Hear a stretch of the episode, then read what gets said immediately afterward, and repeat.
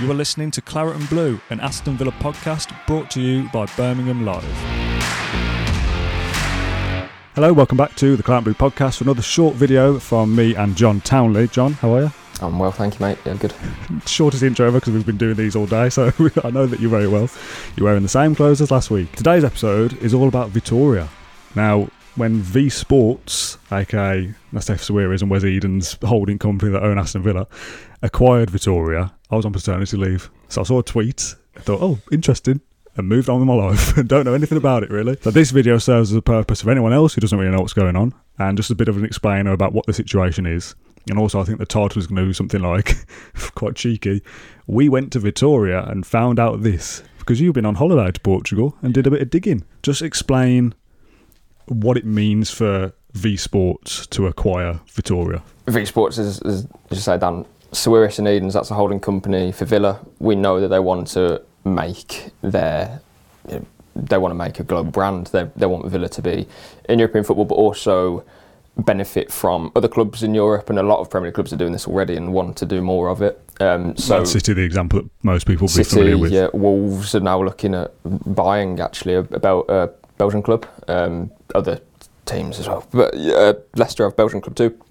But Villa have a minority stake, although it's 46%, which is you know a fair whack uh, of Vitoria. Uh, they want to just say be global. They are looking at probably Eden's project more so um, Las Vegas Villains, and as well we know Villa have um, sort of academies in like Egypt, Senegal, hopefully uh, soon.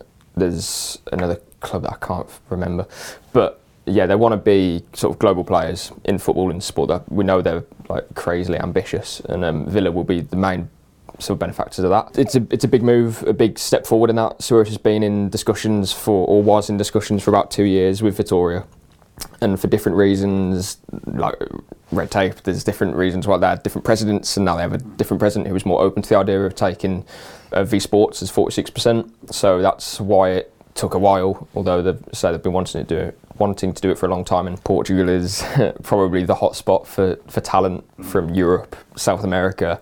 It's very um, you know the culture's sort of mix in Portugal, which is uh, good for young players, and that's as we'll go on to. That's one of the main reasons why they want to do it, and there's different reasons too. But yeah, to have a club, especially for the size of a tour as well, because you have the top three in Portugal: Benfica, Sporting, Porto. No one will ever get above those three. It's just they won't.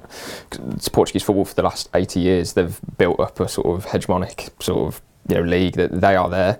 No one's going to displace them. But Braga who are Vitoria's rivals, have always been the fourth best team, or at least in recent years. But they're no bigger than Vitoria. Vitoria, arguably one of the most historic clubs in um, in sort of uh, you know in Portugal for sure. Uh, they were founded 100 years ago, which might not seem you know, too long ago, but the actual place itself was the first capital of Portugal. Um, it's a really nice place. It's a World Heritage Site. The actual like town and city and stuff. It's really nice to visit, but I love how this is like sightseeing with John Townley, a, the tour guide of Portugal. Yeah. Um, but yeah, it, it, trying to sort of stress that it's we've got a stake in this club, right? But it's actually I think it's a very good move because say Chelsea are now trying to buy a, a team in Portugal. Newcastle are trying to do it as well. They're almost trying to follow Villa, like two years behind. And Chelsea had a bid rejected for Porto Portimonense, who were a much smaller club than Vitoria, for about 35 million, uh, which would have been a majority stake, 75%. Villa don't have a majority stake in Vitoria, but 46%, as I say, is a lot, and it's going to obviously affect decision making and stuff for that club. And an investment too. But yeah, I think it's a really good move for Villa to get a club that is one of the biggest clubs in Portugal, um, and that allows that club to be more powerful in negotiations, talent, uh, recruitment, whatever it may be. And yeah, um, I'm very excited by it. Would there be any possibility that Sawiris and Eden's involvement in Aston Villa is distracted by Vitoria or Vegas or anything, or is Villa always the, the big dog? Villa has to be the big dog. Villa's a Premier League club, and the Premier League is the Super League. It's it, they want Villa to be on the top of not necessarily the Premier League, but in European football, they want to be they want to be a Champions League club. Like there's a plan to get there. Emery's already said it, and everything is geared up for that. They are, I think, the fifth wealthiest owners in the Premier League, which you know, I think the Fulham owners the fourth at the moment. Shahid Khan, I think his name is, but to really get to the top, you've got to have an ambition to really be there and doing what they're doing and the sort of movements that they're making. That's what's very exciting, and they're not buying Vitoria to, or they haven't bought them. Sorry, they're not getting a minority share in Vitoria to to have holidays in Portugal, and you know, it's not that it is to benefit Villa. And although fans will be asking like, oh, well, is that going to make a massive difference short term? No, probably not. But we're talking six to ten years, and they're here for the long run. Um, NSWE. So yeah, that, that's why I'm excited about it. It's, it's not a short term thing; it's a long term you know process to make Vitoria or benefit Vitoria, which will benefit Villa and so the Vegas Villains, other academies, other clubs. I wouldn't be surprised join the uh, V Sports um, umbrella. So yeah, it's um, long term. I think it's very exciting. And yeah, when I went there, oh, I didn't go there by the way, just to go there on holiday. I, I went to um, Porto, which is about 40 minutes away in the coach. Um, and again, it's like a they are a very I don't say a massive club in Portugal, but apart from the top three, they are there, and that's why I'm excited about it because it's not just getting a club in Portugal; it's getting a lot of. You know, they need more infrastructure, that sort of thing, of course, and that's what NSW will help give them. Mm.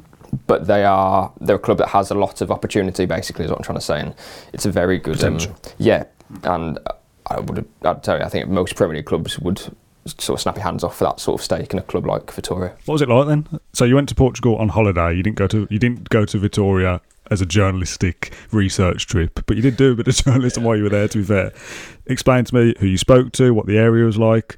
I mean, there's a, always a possibility, at least the, it's the easy fan thing to say, is that Villa have acquired a Portuguese club let's go there on pre-season. Now, obviously, we don't know that, if that's the case this season or next or whenever, but seems pretty likely, doesn't it? Your partnership club that you go there on pre-season. I, would be amazed if we didn't go to pre-season, Vitoria for pre-season. So if that is the case, What's it like? Yeah, I went to uh, Porto. My partner's Portuguese, and she's a big for, uh, Porto fan. So we went for the Champions League game against against Inter Milan. Uh, the game was really bad, but it was a cool experience. It was my first Champions League game. So anyway, we uh, I twisted around to go to Guimarães, which is the uh, I think I said that right, Guimarães is the uh, city, the municipality, divided into like 48 parishes. So it's like Portugal sort of works like it's, it's in the north basically, Guimarães, 40 minutes north of Porto. It's closer to Braga.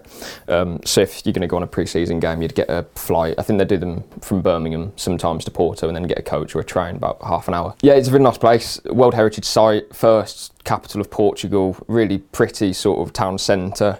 Um, and they've got like a med- it's very medieval like it's uh, cobblestones everywhere. There's a big castle um, say the first the first the first ki- like completely out of my uh, the first king of um, Portugal like founded Guimarães. So it's very like historic and you do find that um, that sort of tradition stuff is embedded in the football club because mm everyone in Guimarães is very proud of where they are and who they are. The two people that I spoke to were two experts. I wanted to speak to someone in the club, but we didn't manage to get access. Um, Tiago and Bruno were two people who I spoke to. Uh, they're experts, fans of Vitoria since they were six, and they were very proud of the fan base. They said that you know Benfica, Porto, and Sporting they are the three biggest clubs in Portugal. We all know that. And in other cities, you will get fans like wearing the shirts and stuff like that. I don't know. In like, unfortunately, you see it in Birmingham. You get like United fans and Liverpool and even like London, elsewhere. But you know, I know we're not kind of big Newcastle or anything, but Newcastle seems to be a bit of a one club city. I, that's the feeling in Guimarães as well. So they're very proud of who they are. The city itself is very historic. It's very traditional and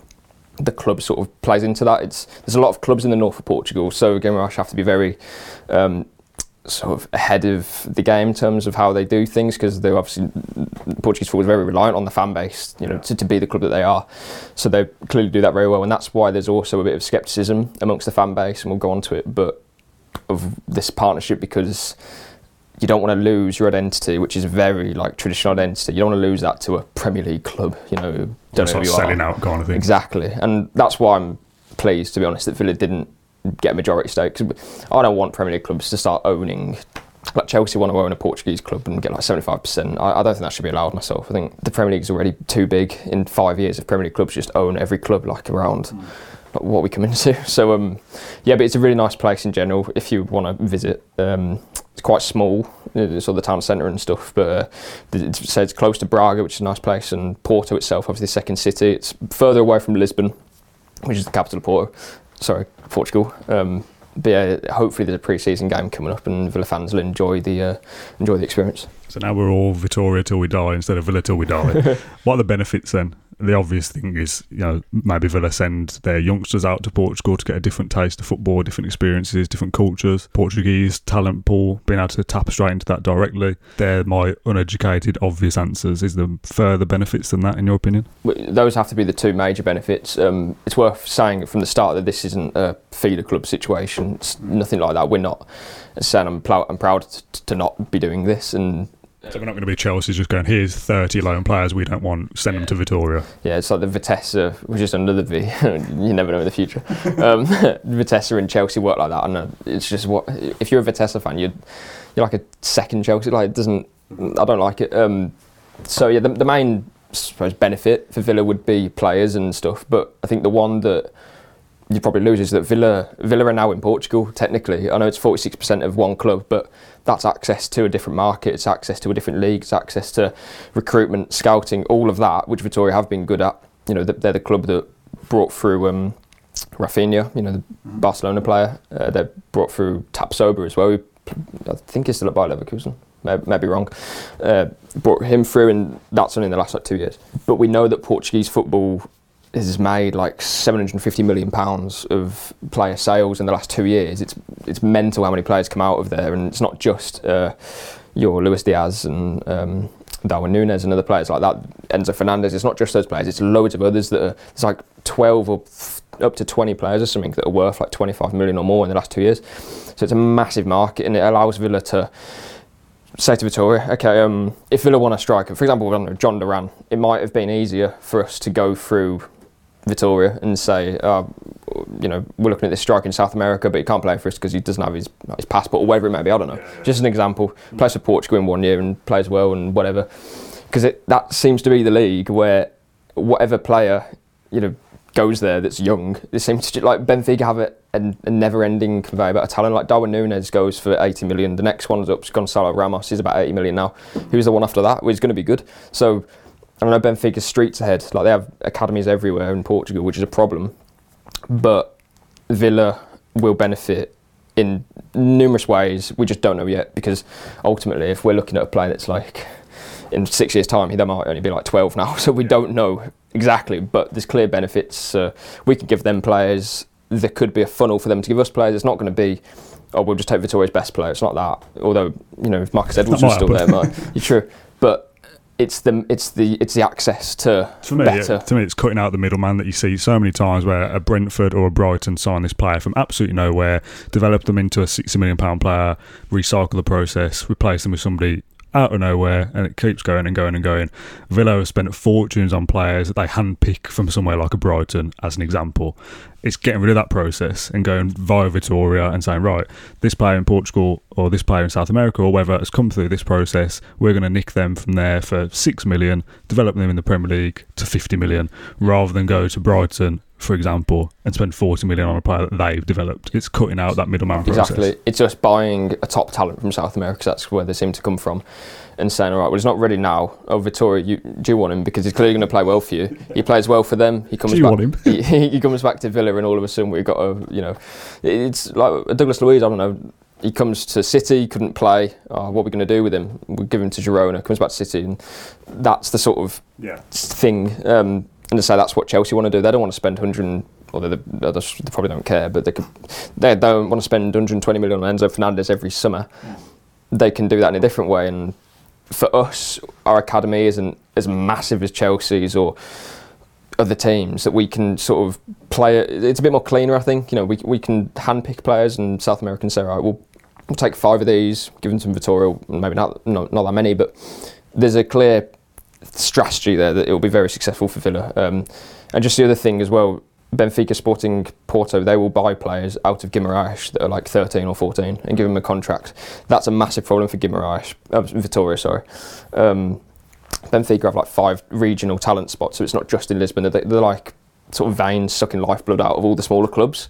But Villa investing in Vitoria can say, well, to the 13 year old wonder kid or whatever it may be, um, 16 year old, you don't need to go to Benfica and be one of literally 100 players in a uh, age group, which, which, is what happens in Benfica. You can play well in Vitoria, Um, loan your trade there, and you have a pathway to the Premier League with Villa.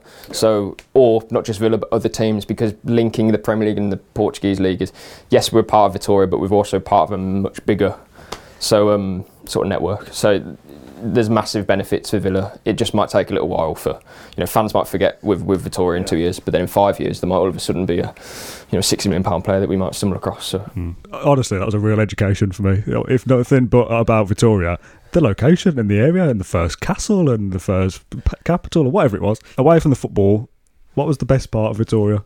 What was your favourite moment? Did you have something nice to eat there? Uh, I've got to get a nonsense question in after all that educational stuff.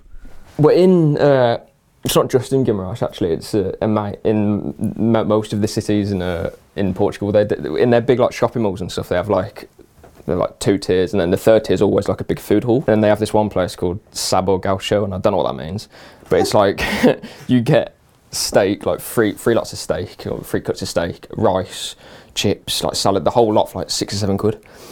Really good. So I had that about four times when I was there. Benny was in Guimarães as well, which I was really happy about because we'd come off the bus and then it was like, oh, I need something to eat, and it was there, and that, that was the best moment. I suppose. And that says a lot about. that doesn't probably doesn't play much into the like, oh, great club and stuff. But um, no, it was just a really good experience, and as I say, it was nice to meet two people who were um, sort of, you say, so proud of the club and stuff. Because I go in there, I thought, oh, I'll speak to them and they'll say, oh yeah, you know, it's Portuguese football and blah blah. It's not, not obviously not going to say this, but I, I, I think people undermine Portuguese football a little bit and say oh, it's not one of the top five leagues and there's only three clubs in it and stuff. But actually, it's uh, the people there are so so passionate about the clubs and especially in Vitoria, and it really does reflect the community. So. Um, yeah, I'm uh, yeah, proud to be associated with them, I suppose, and I think that's why Sawiris was so sort of determined to get there um, after like two years of negotiations. Yeah, nice. Like I said, I think that's a, a good education on, on the, the whole scenario. So- If I mean, if no one else has enjoyed it, I have at least. So thank you for that. I'm sure you'll join me in the comments by uh, by thanking John for his expertise and his trip to Victoria to find out all this information for us. Um, we've got plenty more content coming up on the Claret and Blue podcast. So yeah, stay tuned to the show, and we'll see you again very soon. Thank you for listening to Claret and Blue and Aston Villa podcast. If you enjoyed today's episode, then please do let us know. We love hearing your thoughts and comments. We'll be back soon with another episode, but until then, up the Villa.